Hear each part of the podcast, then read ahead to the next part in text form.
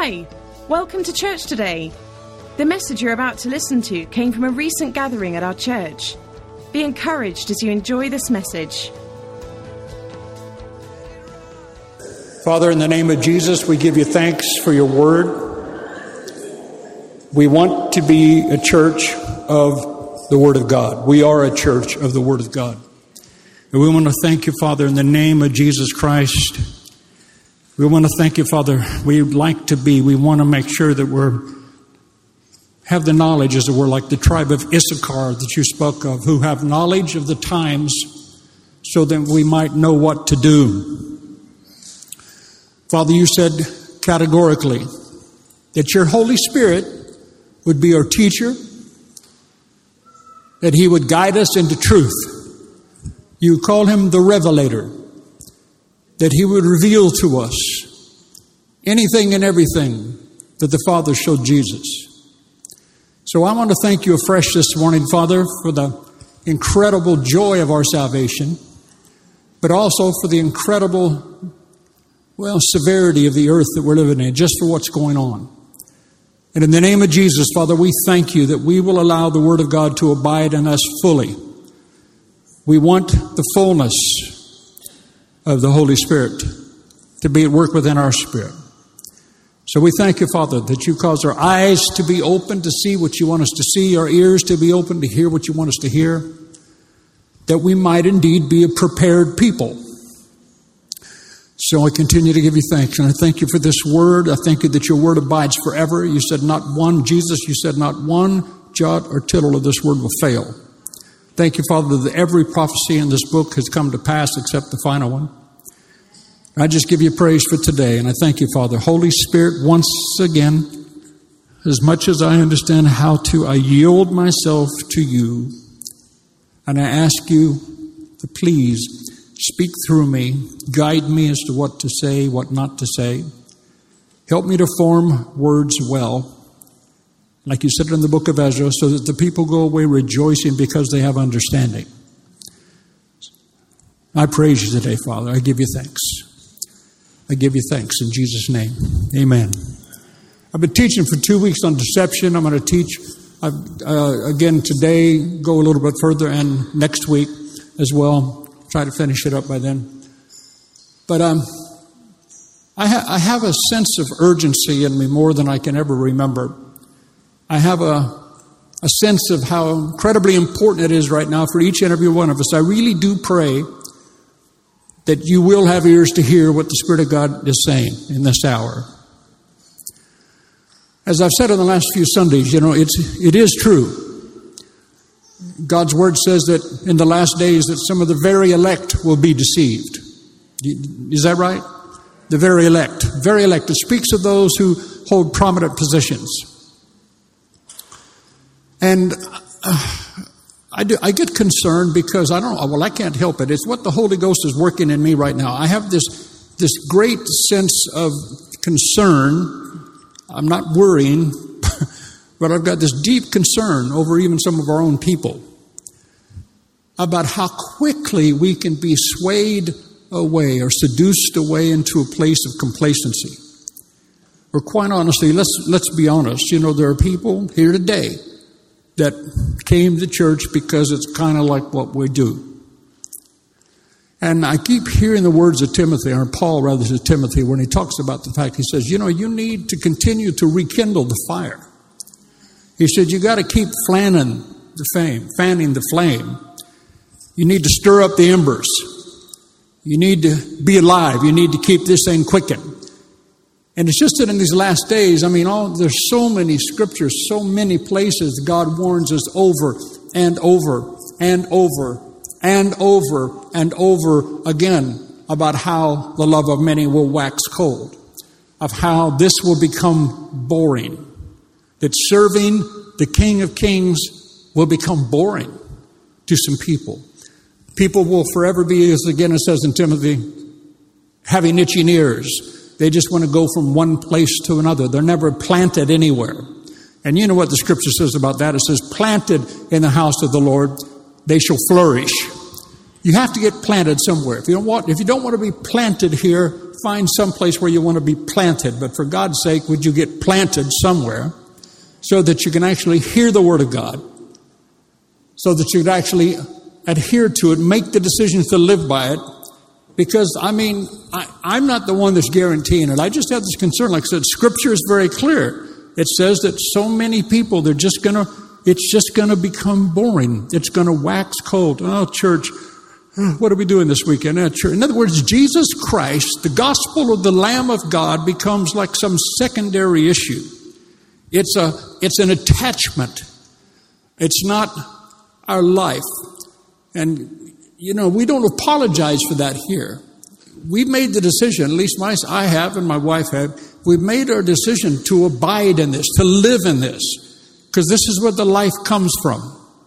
So I've been going through all manner of scriptures about deception, and I've talked to you about things, you know, that people are getting pulled aside by little popular issues or what I mean is something that's a little trippy here or unique here or something. They're getting pulled away. And all through Scripture, again, Paul keeps warning us about be careful what you keep getting pulled away to.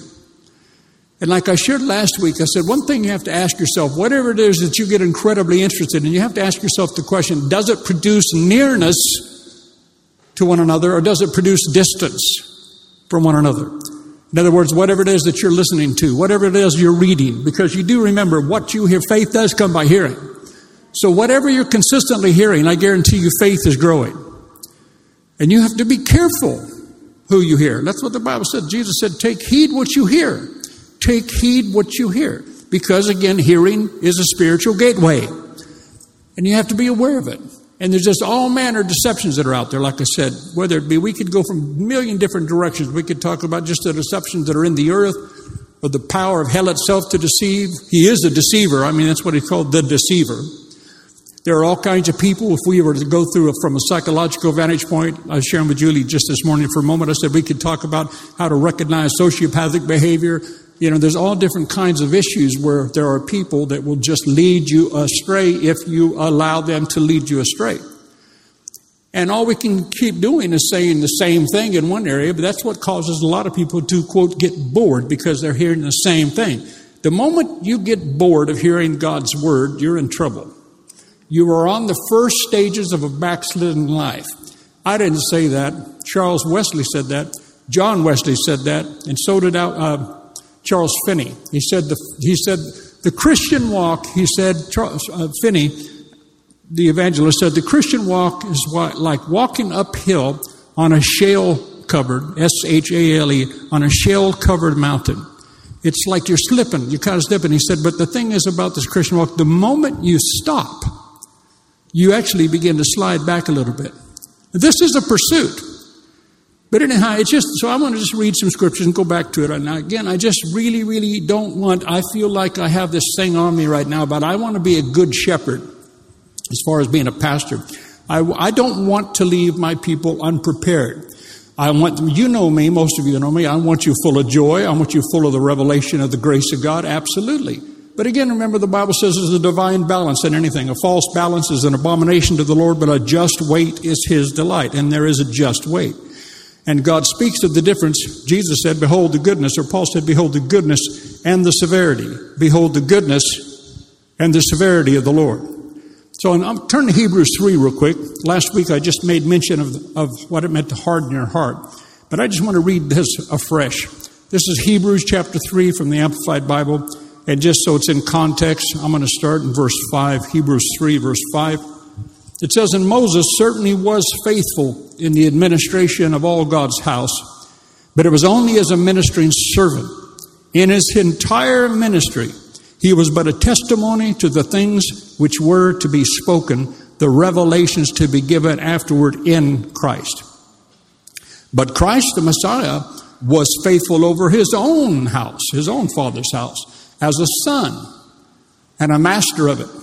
And it is we, it is we, us in this building, it is we, just, I just like saying that, somebody keeps saying it is we who are now members of this house. If we hold fast, if we hold fast and firm to the end our joyful an exultant confidence, and a sense of triumph and our hope in Christ. Hallelujah. He said you got to hold fast and firm to the end this joyful and exultant confidence and the sense of triumph that's in our hope in Christ. You have to hold it fast. Like I said in Hebrews and in other places, said, Let us fear lest we let any of these promises slip. The Bible speaks of us as all being vessels that have small holes in them. And he speaks about the pressure of what it means, just living in this life, the pressure that before you realize it, even though you had the fullness of God, the pressure of this life just slowly but surely causes your vessels to leak until you become down, despondent, discouraged, and just flat out fed up. No joy, no happiness, no freedom whatsoever. Now you've got to hear me. When you begin to work with people and you counsel people, when you're in ministry, I mean, you know, there's a lot of things that go on in every church. And I've been pastoring pastors for at least 20 years myself, other pastors of other churches. It doesn't take long to talk to somebody to, re- to realize or recognize whether or not they are in the Bible. You understand? If you see people that are constantly depressed, always have a bad report, always freaked out about this, always freaked out about that. Now, this isn't a con- uh, uh, and uh, this isn't a, a condemnation. It's just observation. You can't. The thing is, you can't. You can't stay in the presence of God. You can't spend time fellowshipping face to face in the scriptures, which is what Paul said we do in Corinthians. You can't do that and not come out feeling okay. There's a confidence, there's a peace that you carry, there's a strength about you. And it's not your own strength, it's the strength that's a conviction of the one in whom you believe. You have this revelation of Christ in me, the hope of glory. I fear no death any longer. The death has lost its sting. The grave has lost its victory. I'm alive in Christ. I know my future is secure. I mean, at the chosen, you know, that's what Graham Cooke spoke about so much. To the, just a revelation of knowing that we are loved by the Creator of all heaven and earth. He loves us to the extent that it's absolutely mind blowing. But still, somehow, some way, people fall out of love. If, and the question is, were they ever really in love with God? And again, this is not to condemn, but it's a checkpoint. You have to look. And I got to tell you, like I said, these are the last days. I've got a couple of things, and this prophecy thing I'm going to read in a minute that I think that you need to hear. You need to be aware. Like I said, we, you know, you've heard me talk about the 6,000 years from Adam to then, da, da, da, da, da, and how we're in the last, the very last, according to whosoever you read after. But let me keep reading for a bit. Uh, verse 6 again, but Christ the Messiah was faithful over his own Father's house as a son and master of it. And it is we who are now members of this house, if we hold fast and firm to the end are joyful and exultant confidence and a sense of triumph. Hallelujah. Turn to your neighbors and say, I'm carrying a sense of triumph in my life everywhere I go. I'm a, I have the victory. I am an overcomer. Verse 7 says, Therefore, as the Holy Spirit says, now even right there, I gotta tell you, God's Word is God's Word. But when God's Word quotes the Holy Spirit, you need to be extra diligent to listen. And he says, Today, therefore, as the Holy Spirit says today, if you will hear his voice, verse 8, do not harden your hearts as happened in the rebellion of Israel and their provocation and embitterment of me in the day of testing when they were in the wilderness, where your fathers, listen to this, where your fathers tried my patience, they tested my forbearance, and you know what? They found out I stood their test. and they saw my works for 40 years. And so I was provoked, displeased, and sorely grieved with that generation. And I said, They always err and are led astray where? They always err and they're led astray where? They always err and they're led astray in their hearts, and they have not perceived or recognized my ways, and they've not become progressively better and more experimentally and intimately acquainted with them. Verse 11 Accordingly, I swore in my wrath and indignation, they shall not enter my rest. Now, is this New Testament or Old Testament? Accordingly, I swore in my wrath and indignation, they shall not enter my rest. Verse 12. Therefore, beware, brethren. Really listen to this verse. This is a pastor's responsibility. This is part of, of what it means to lead people when it comes to the things of God. You've got to share both sides of the camel. Therefore, beware, brethren, take care lest there be in any one of you a wicked. Now, the word wicked is interesting. When you study the word wicked in the Greek, and the lexicons, the word wicked literally means twisted. It means something that had been straight that's been twisted. In other words, you were on the straight and narrow, but something came along that caused it to get twisted. That's wicked. Verse 12 Therefore, brethren, beware, take care, brethren, lest there be in any one of you, lest there be in any one of you a wicked, unbelieving heart which refuses to cleave to, to trust in, and rely on him that leads that leads you to turn away and desert or stand aloof from the living God. Now, in my Bible, that's what I, I wrote, uh, underwrote that one passage where it said, and stand aloof. He said, beware. And I'm going to read the rest of it in just a moment, but he said, beware in case there's anyone among you. Now, this is New Testament. This is Paul talking to believers in Jesus Christ. And yet he's still saying, you need to be very careful that you don't develop a hard heart. A heart that is, you recognize a hard heart or a hardened spirit, a hardened heart, by virtue of how people begin, I just like that one phrase, they begin to stand aloof, kind of to the side. I come to church on Sundays, surely that's enough. But as for the rest of my week, it's mine. He said, Brethren, beware. Beware, there's that attitude. There's a verse that keeps striking me in Matthew 6 23, where you don't have to put it up, but Jesus is speaking. He said, If the light that is in you is darkness, how dense is that darkness? And you know, I never really understood that verse. But as I was praying over, the Lord showed me, He said, You know, light, in other words, that which you're allowing to guide your path. The light. That which you're following. That which you have accepted as correct. That which you've seen as light. And he said, See this whole thing about believing a lie again. Thessalonians. If you believe a lie, said that last week again. You know, if you believe a lie, it's truth to you and you'll live your life by what you've accepted as truth.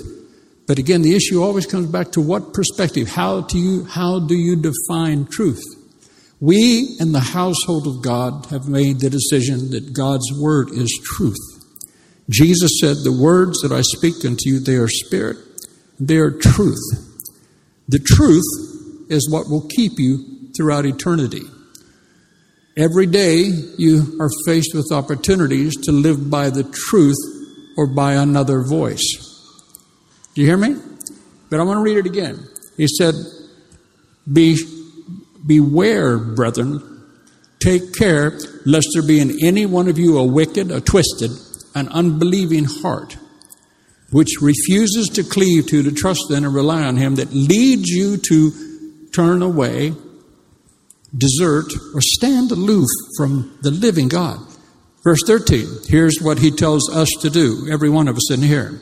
But instead, warn, admonish, urge, encourage one another once a year. Instead, warn, admonish, urge, Encourage one another every day as long as it is called today. Why? That none of you may be hardened into settled rebellion. By what? By the deceitfulness of sin. by the fraudulence, by the strategies, by the trickery, which, what's the next three words? The delusive glamour. But instead, warn, admonish, urge, encourage one another every day, as long as it is called today, that none of you may be hardened into settled rebellion by the deceitfulness of sin, by the fraudulence, the stratagem, the trickery, which the delusive glamour of his sin may play on him. Verse 14, for we have become fellows with Christ. In universities, in the highest seats, Oxford, Cambridge, what have you, they have people that become fellows, fellow of the Royal Academy of Medicine, and so on. People that have proven themselves, they've been in the right position. This is the similar language that's being spoken here. He said, For we have actually become fellows with Christ. We are in a very, very exclusive body of people. You hear me? Every single one, every single one of you need to really, really reverence and respect the body that you're part of. It is a big deal to be in the body of Christ. I said it's a very big deal to be in the body of Christ. It is nothing to be ashamed of. And you know what Paul said? I'm not ashamed of this. I'm not ashamed of this. But there's people in this room right here that just, they do, they stand aloof from the things of God. It's not that big of a deal. It's just kind of something we do. And actually, it kind of bores me. I get tired. I'm going to tell you something. You can't live by the faith of your pastor either, can you? Every single one of us have our own opportunity. It's not by calling, but whether or not you have a pulpit calling or not. Every single one of us have a responsibility to be before the Lamb of God, to be before the living God. But again, he talks about the delusive glamour of his sin. Now, the moment you say sin, you may think of something really, you know, bad, bad, bad, adultery, whatever. But remember the word sin, remember that at its root, this Greek word is hamartia, H-A-M-A-R-T-I-A. It simply means it's an archery term. Remember, it means to miss the mark. You've missed the bullseye. You've missed the target. And so he's just saying there's a false glamour out there. Sin, the error, of the day, the stuff that's out there in the world right now, you, you know, I don't, I think I said this last week as well, I don't teach on demons much.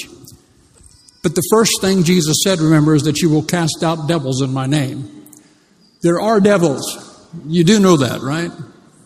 There are spirits everywhere whose job it is to influence you one way or the other. There's a pull. There's a pull on you. There's a pull on your flesh at times. There's a pull on your mind to think the wrong things. We all know that, don't we? And that's why, again, you have to understand the weapons of your warfare. You know, you have, you could, there's so many things to be taught through this stuff. You have, this is why you need to know about the armor of God. You need to know these things because you do have a deceiver that's out there doing his utmost to make this stuff, the very Word of God, just some something that we open up maybe on Sundays because that's kind of what we do. You know, that's just what we do.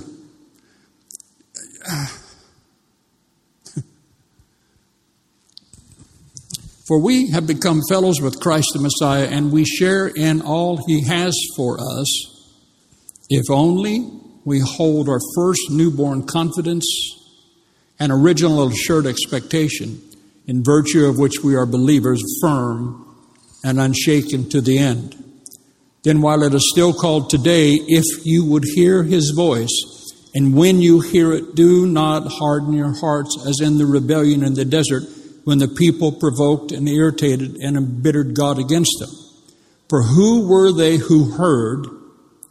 And you've got to hear this because a lot of people in theology today, and I know I'm going to get in trouble right here, but I'm not, I'm not, I'm, I want you to make up your own opinion. Now, my life message is still the love of God. My life message is still blood covenant. That's the thing I hold to stronger than anything. I remember when my son Jamie, when he first left to go to Bible college in Chicago, He wasn't there four months until he sent me a fax. I cracked up. We got a fax. Dad, what do you think about once saved, always saved?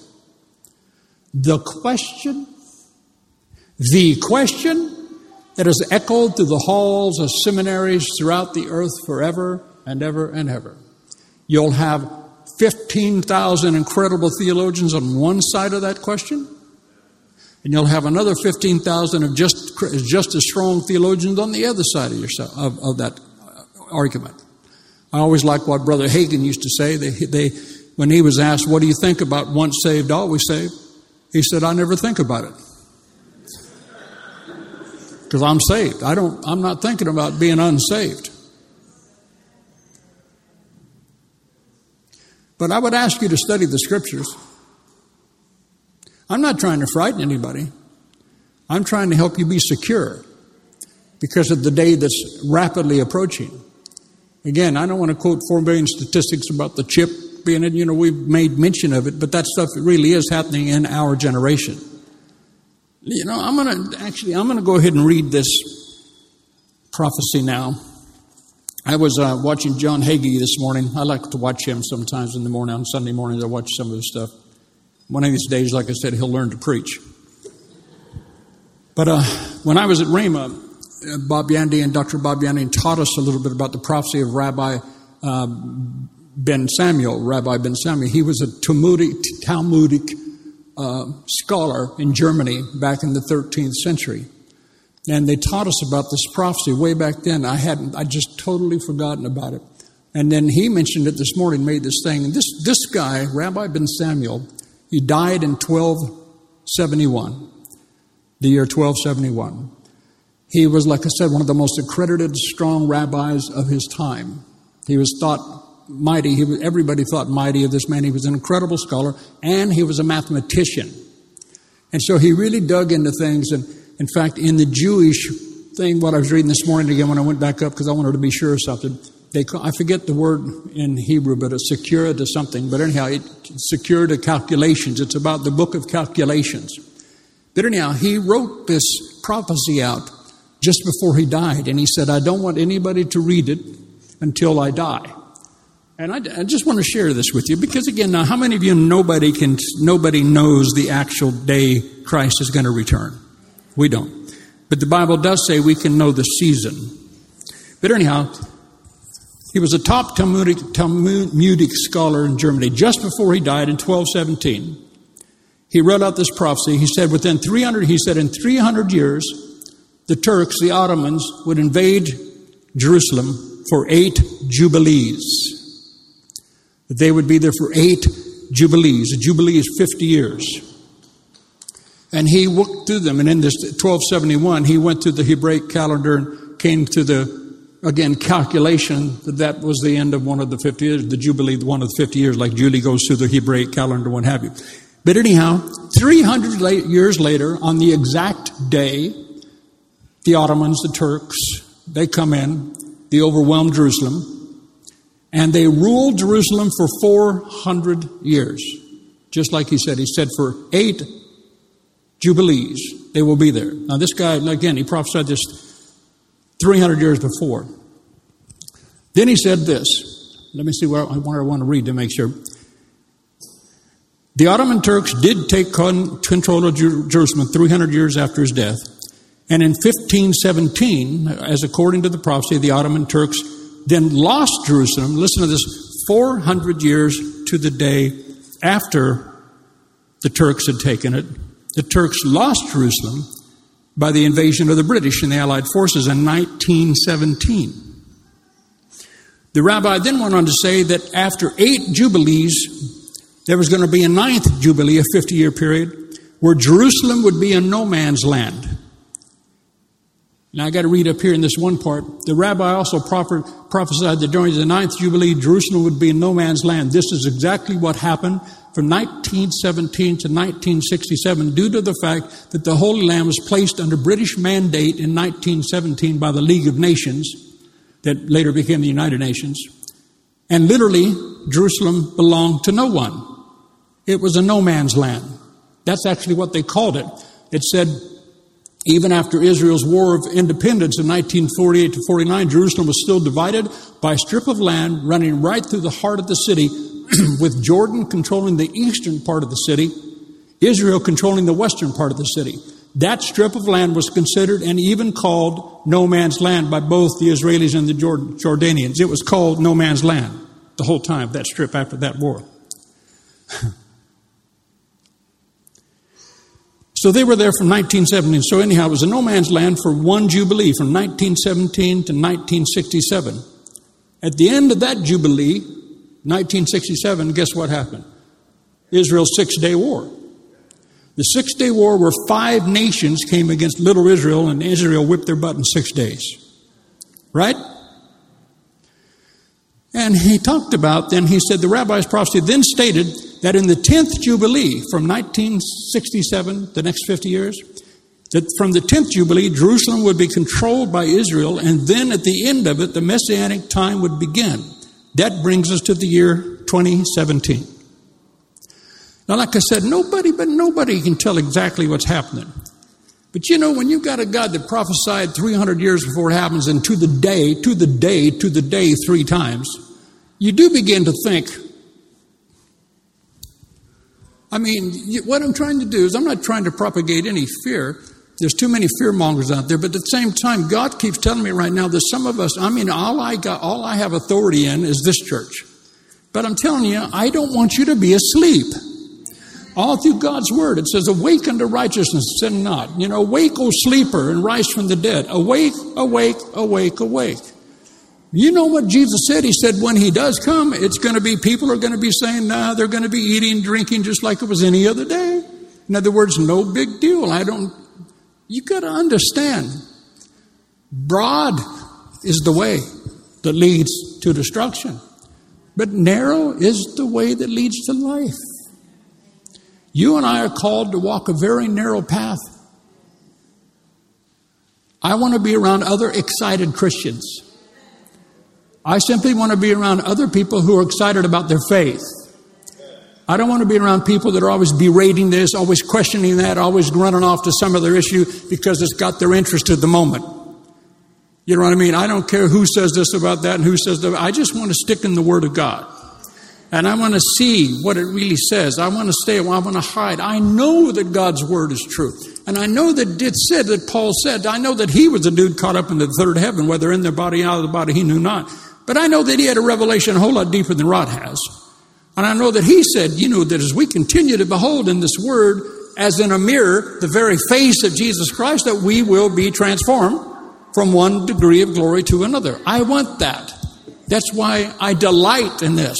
I'm nobody special, but I've fallen in love with this word. This word is what healed me, blessed me, brought me out of the penitentiary, brought me across this world. And it's the same thing. It's the same thing that's done it for you, though, right?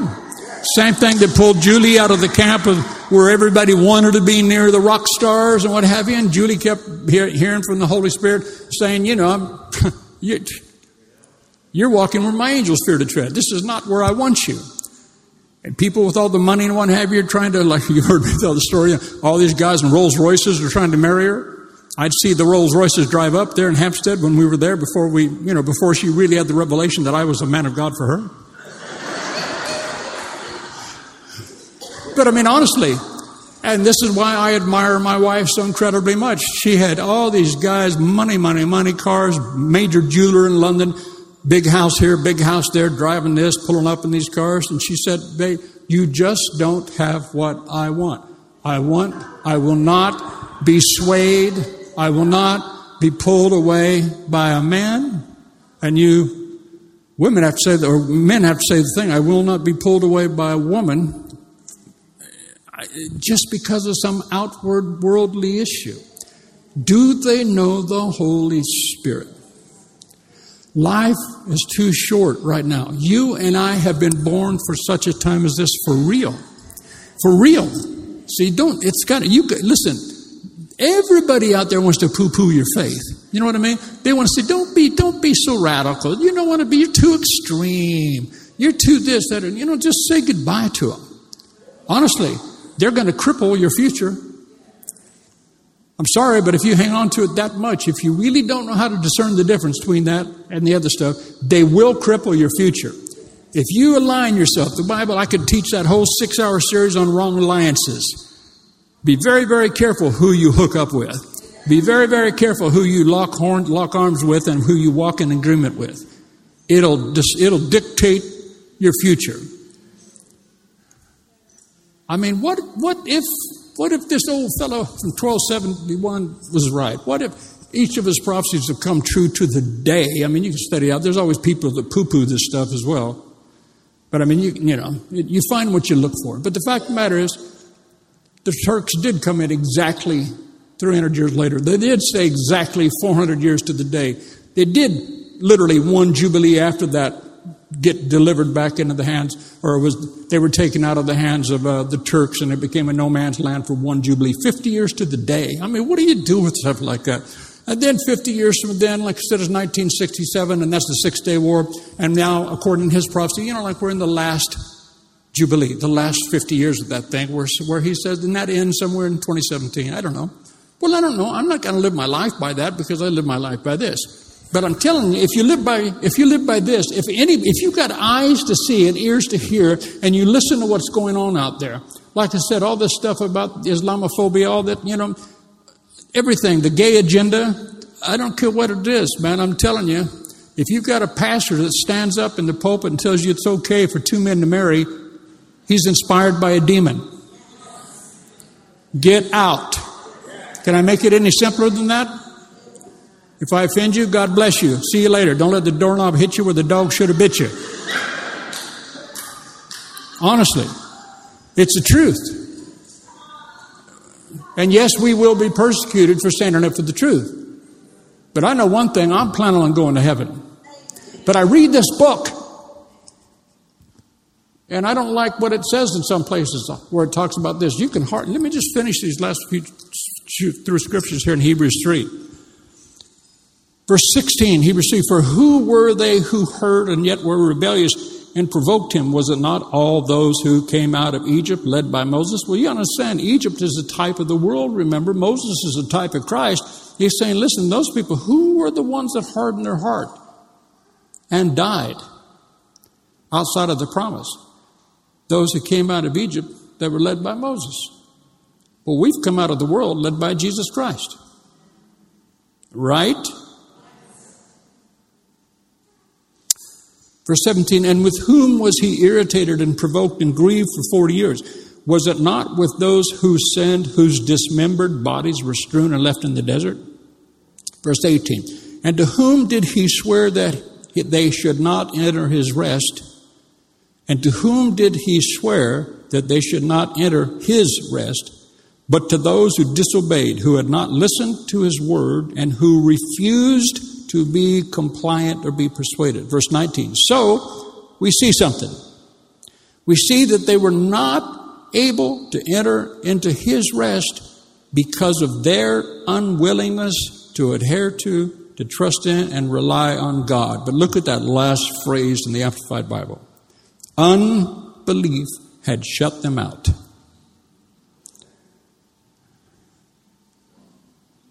You do understand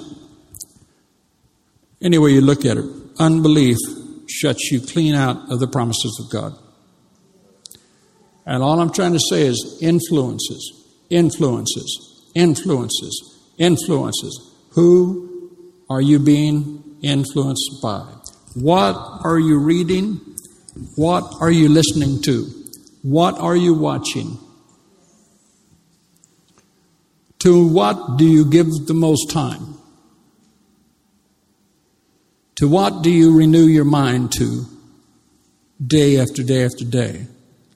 Will you have the persevering spirit, the steadfast heart, the established heart that will be necessary in the day of trouble?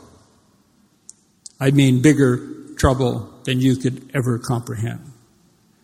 Will you be one of those who will be right there in the middle of that day and see the power of the living God manifest. Or will you be one of those that are so sidetracked by peripheral issues that you miss the whole trip? You miss the whole journey. I cannot make anybody in here be diligent or be hungry. Hungry? Hunger can't be taught. You just can't teach spiritual hunger. And I'm not, you know, I'm not in the business of condemning anybody, but I'm telling you, you're either hungry or you're not. But there's a holy fear on me right now. Even, I mean, like I said, for my own position, for what God's called me to do. I don't want Him to look at me and say, You didn't prepare the people. All you did wonderfully, you teach them about the grace and the joy and the love wonderfully, but don't forget to teach them about the deceit that comes in so many, you know, lest that when you really study that verse out, lest the very elect be deceived. I mean, the very elect. Turn back to 2 Timothy chapter 2 now. Again, 2 Timothy chapter 2. There's just so much I could share on this stuff from so many different angles. I don't want to freak you out, but I do want to freak you out.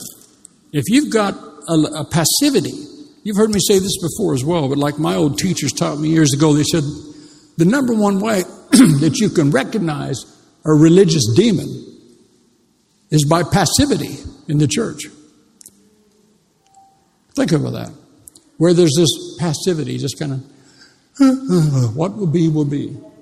And you know, I'm not trying to be melodramatic, but this guy named Jesus that we talk about, you remember his name? Anybody remember him? You know what it says in the book of Revelations? What does it, what does it say about lukewarm people?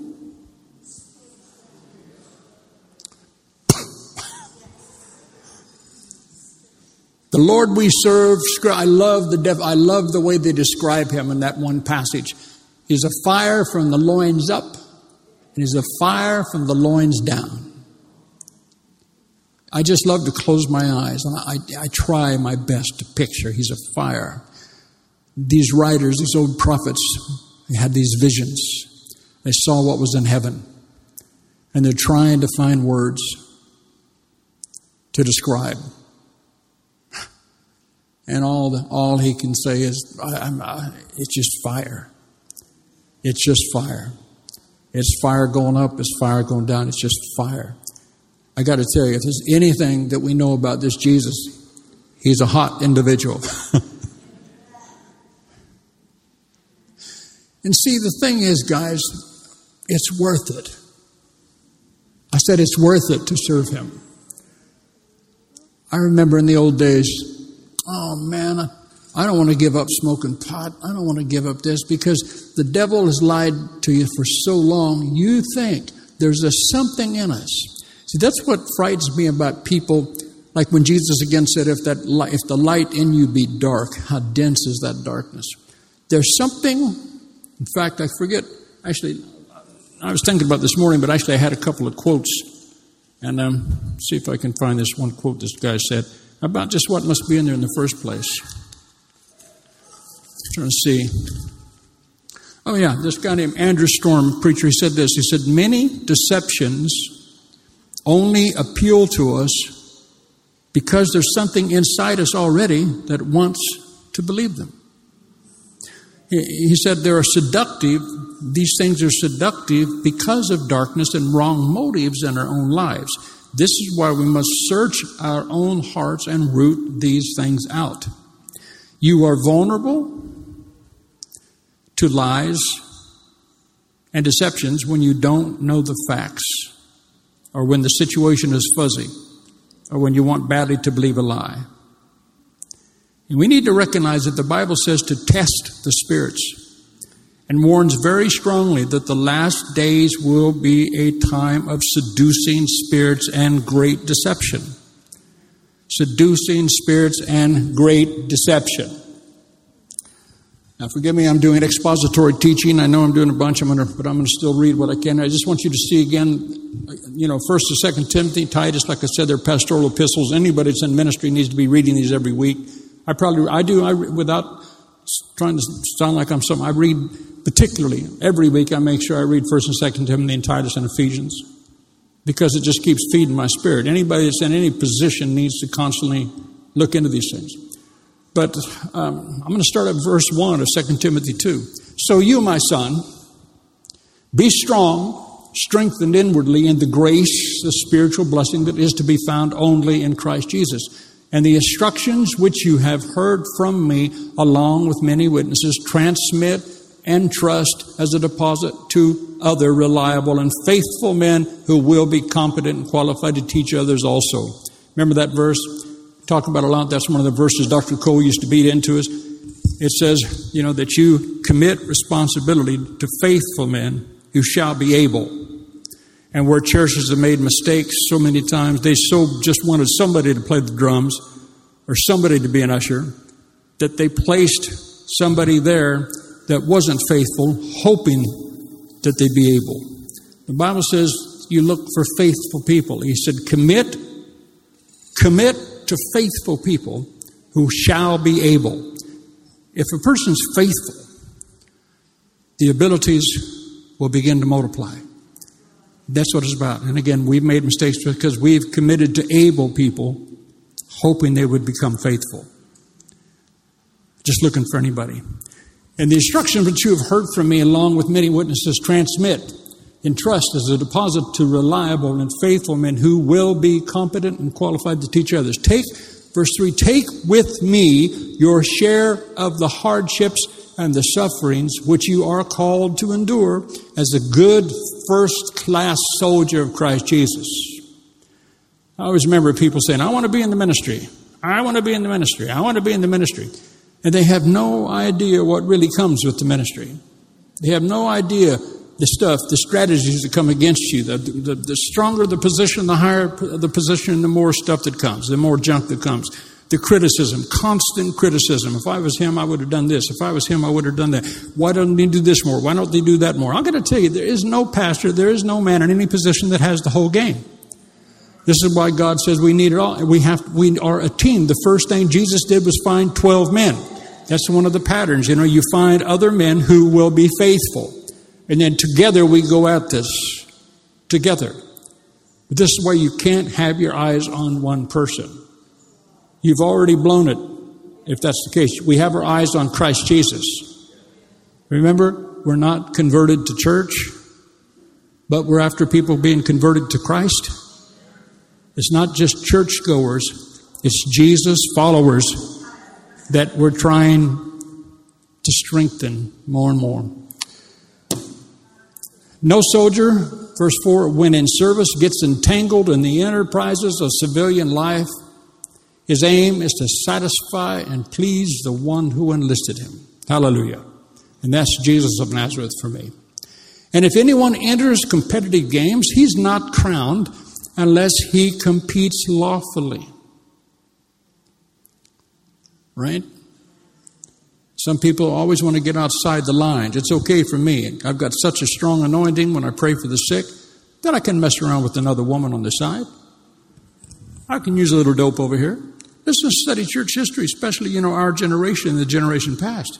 That's the story of Jack Coe. That's the story of uh, A.A. Allen. That's the story of so many guys who had incredible giftings. Their ministries were incredible but their character had giant flaws in it that didn't show up for years to come. That's why, again, I always quote what Ed Cole said. He said, You've got to understand, fame can come in a moment, like fireworks. Bam! Everybody goes, Wow, look at what's happening there.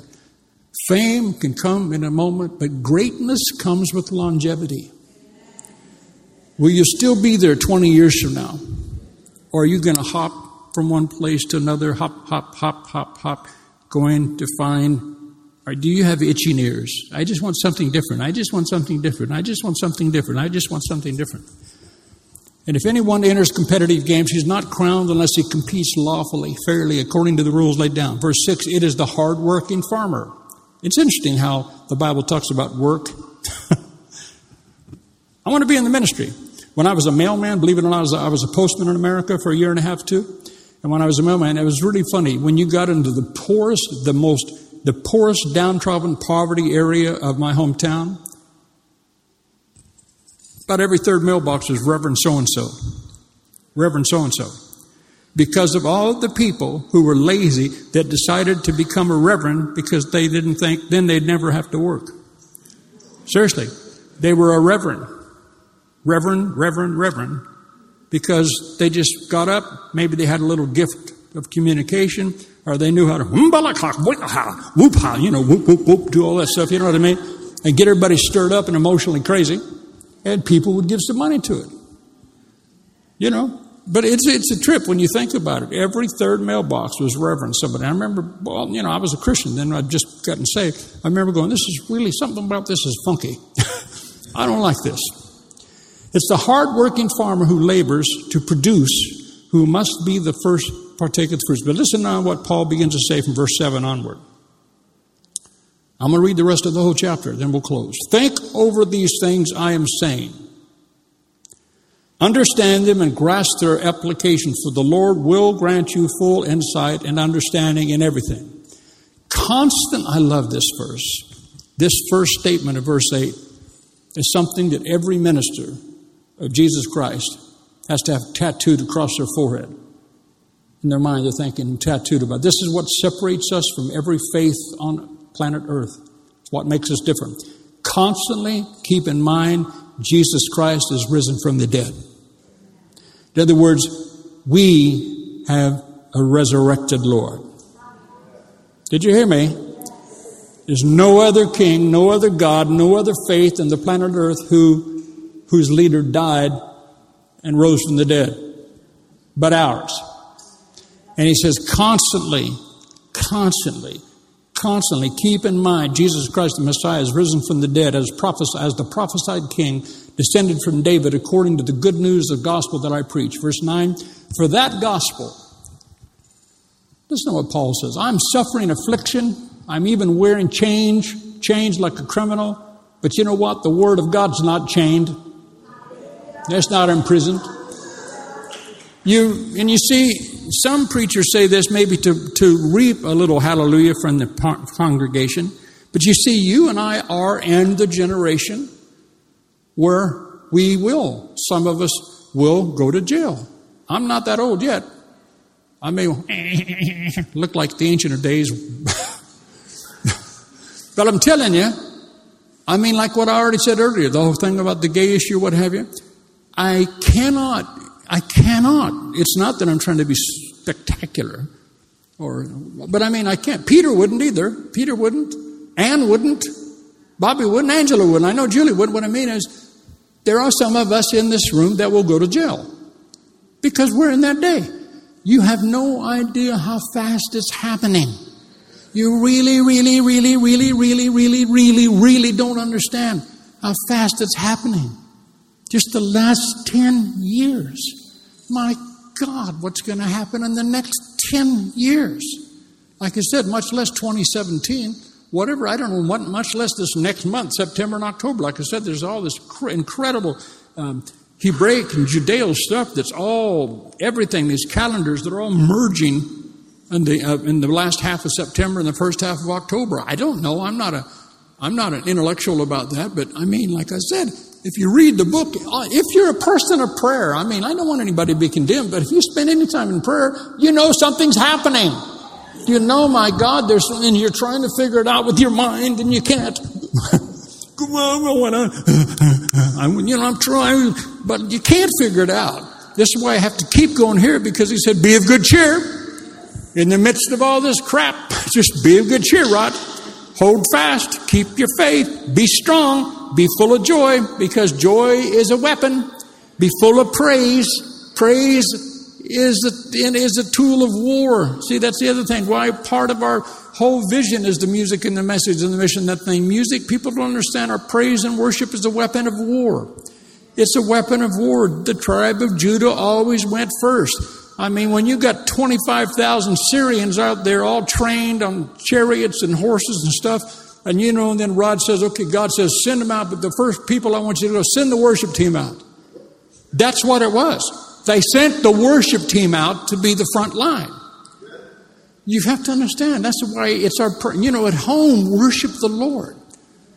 Put on these albums. Listen to God. Sing unto God. Des read the scripture. Sing unto God, or rather, be filled with the Spirit, singing to yourself in psalms and hymns and spiritual songs, making melody in your heart to the Lord.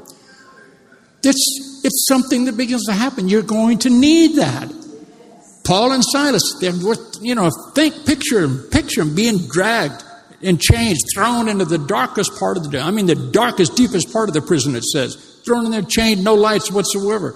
But again, and you know the verse, but I mean, it really, really, really happened. No big deal. They're singing at the midnight hour. Hallelujah, God, to God be the glory. To God be the glory.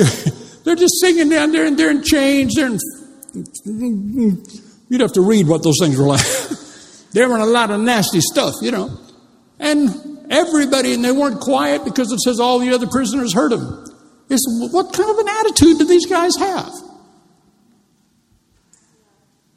I mean, you know, and it's, it's true. If somebody says something wrong about you, and my feelings are hurt. I'm never going to that church again.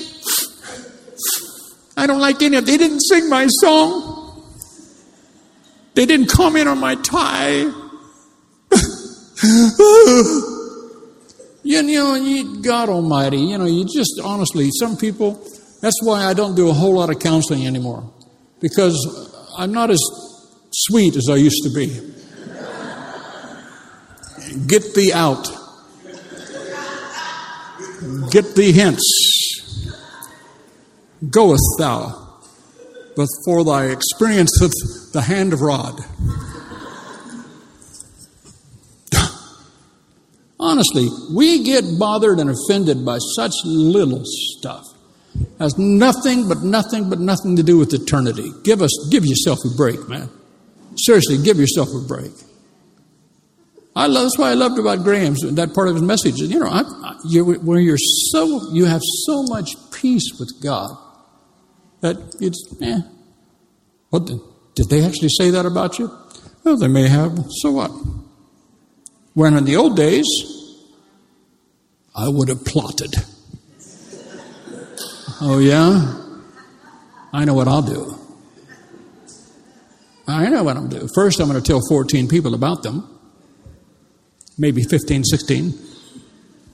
I'm going to gather a group around me so they all hate him as much as I do.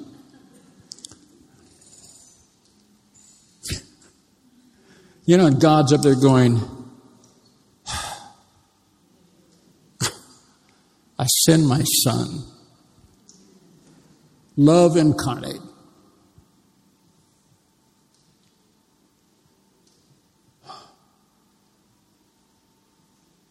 Love faced the devil himself.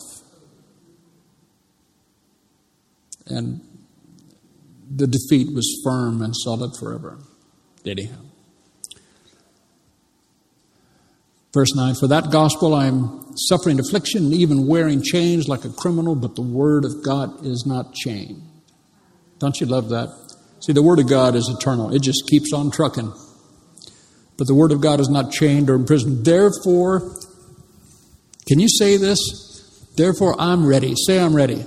I'm ready, I'm ready to persevere and stand my ground with patience and endure everything for the sake of the elect God's chosen so that they too see what you do affects others, so that they too might obtain the salvation which is in Christ Jesus with the reward of an eternal glory. The saying is true and worthy of confidence, folks. If we have died with him, we shall also live with him. If we endure, we shall also reign with him. If we deny and disown and reject Him, He will also deny and disown and reject us. But if we are faithless and do not believe and are untrue to Him, He remains true, faithful to His word and His righteous character, for He cannot deny Himself. Remind the people, this is what I'm doing right now Remind the people of these facts and solemnly charge them in the presence of the Lord to avoid petty controversy. Did you hear me?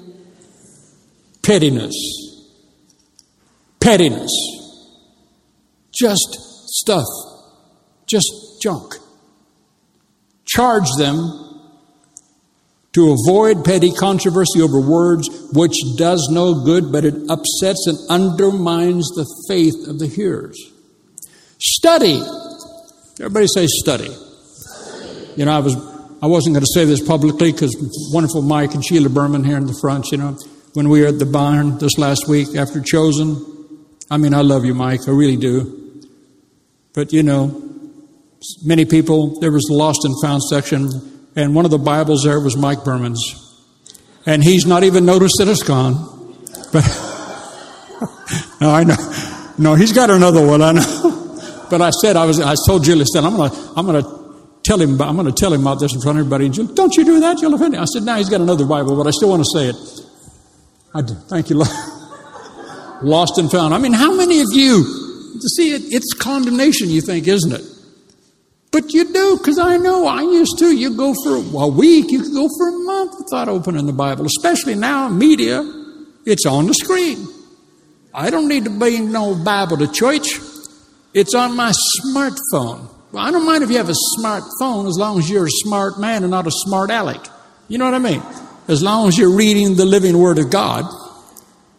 But I don't know if you understand this. This Bible is your wisdom it's what's going to keep you. And Paul said, deliver you out of all kinds of stuff. But let me finish. I'm sorry.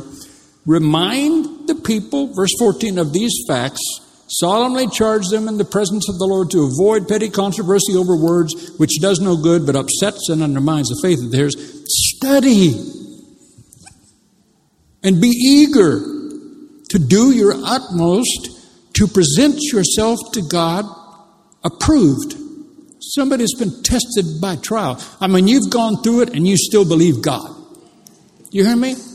You don't worry about the questions. Rod, you're a teacher of faith. Rod, you've had a lot of healings at your hand. Is that true? Yes, it is. Rod, why didn't God just heal you, give you a brand new liver? Why didn't He just heal your liver? Why'd you have to go through liver surgery? I don't know.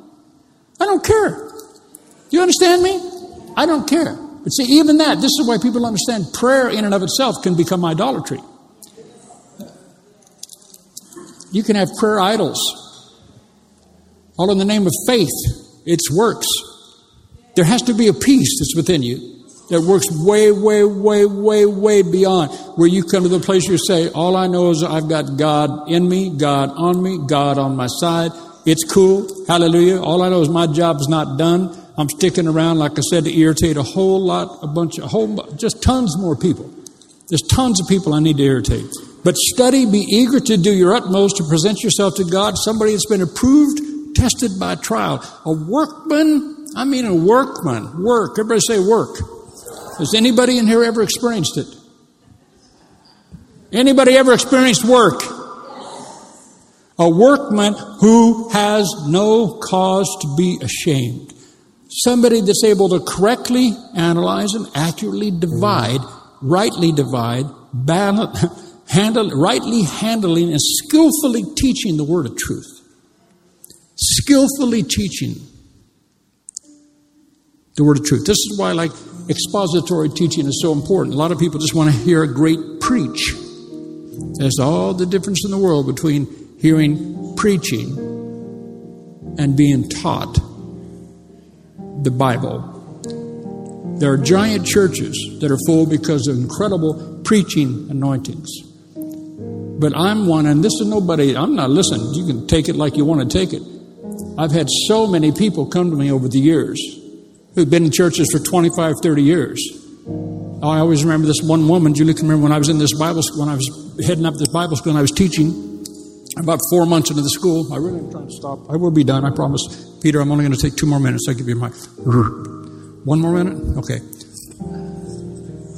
I'm teaching away, and this woman, she's you know who I'm talking about, 50 some years old, and she comes to me. She's been in Church of England long. She, well, she comes up and she, she walks into my little office there at Kennington, at the Oval. I we had our offices upstairs from St. Mark's, Kennington. And I'm in there, and she comes in and she takes my, her Bible on my desk and she goes, like that. And you know, there's this woman, she goes, I'm angry. And you know, I'm thinking, oh, glory to God, what a wonderful opportunity I have. What did I do wrong now? But she did. She says, I've been in church, actually 40 years. I've been in church 35 years.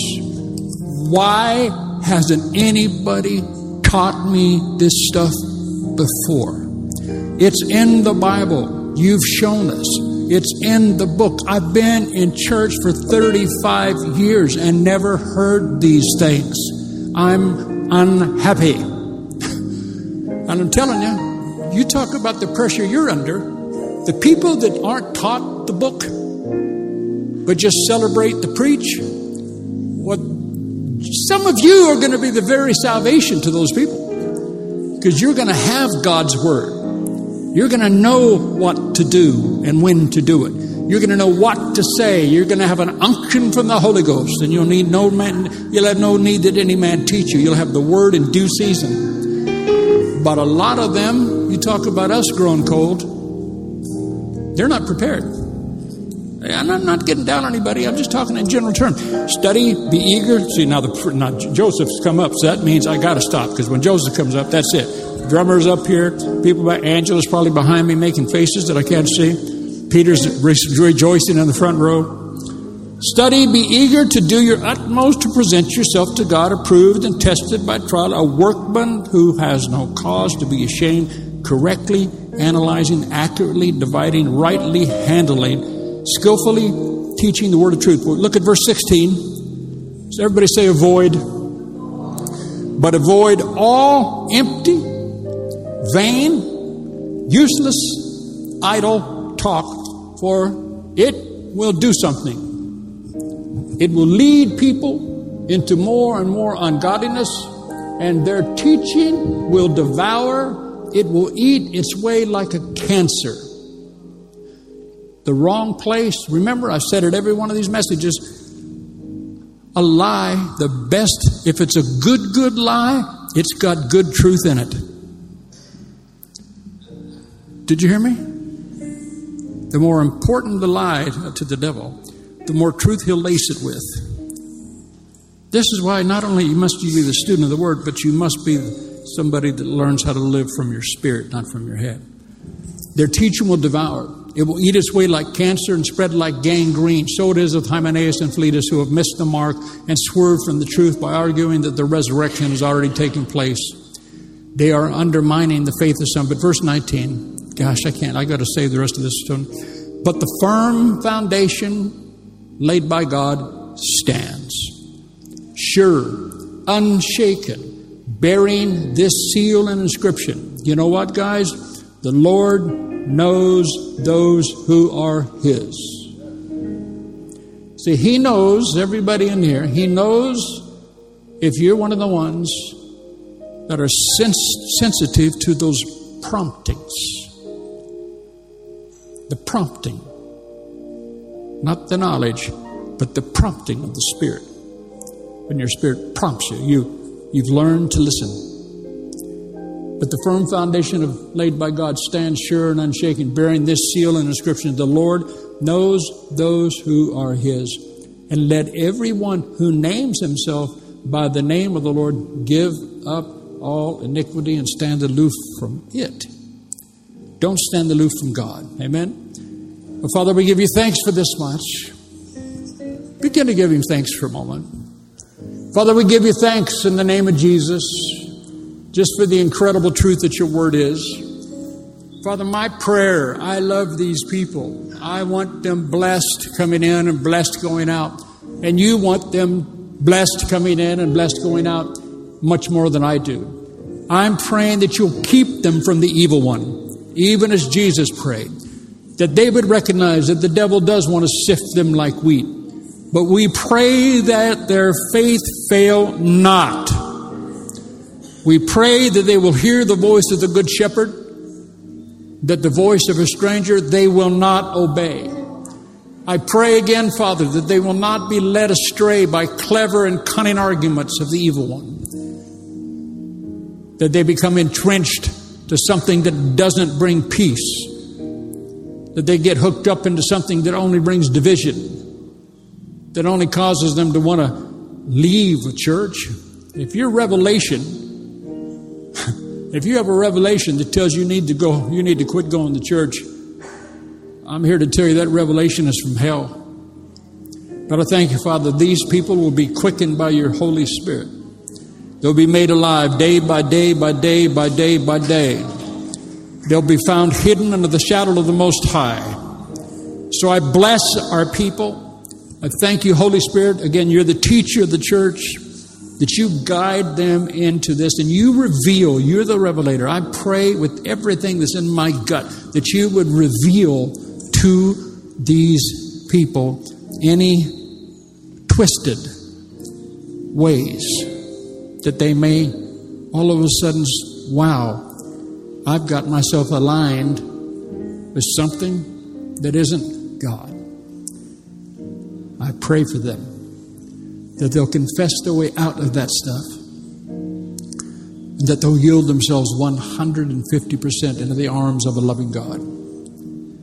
But we take heed to what the scripture says, and we pray for one another that there be no evil heart of unbelief in any of us in the name of Jesus, that we will not have hardened hearts, that our spirit, our heart will be tender.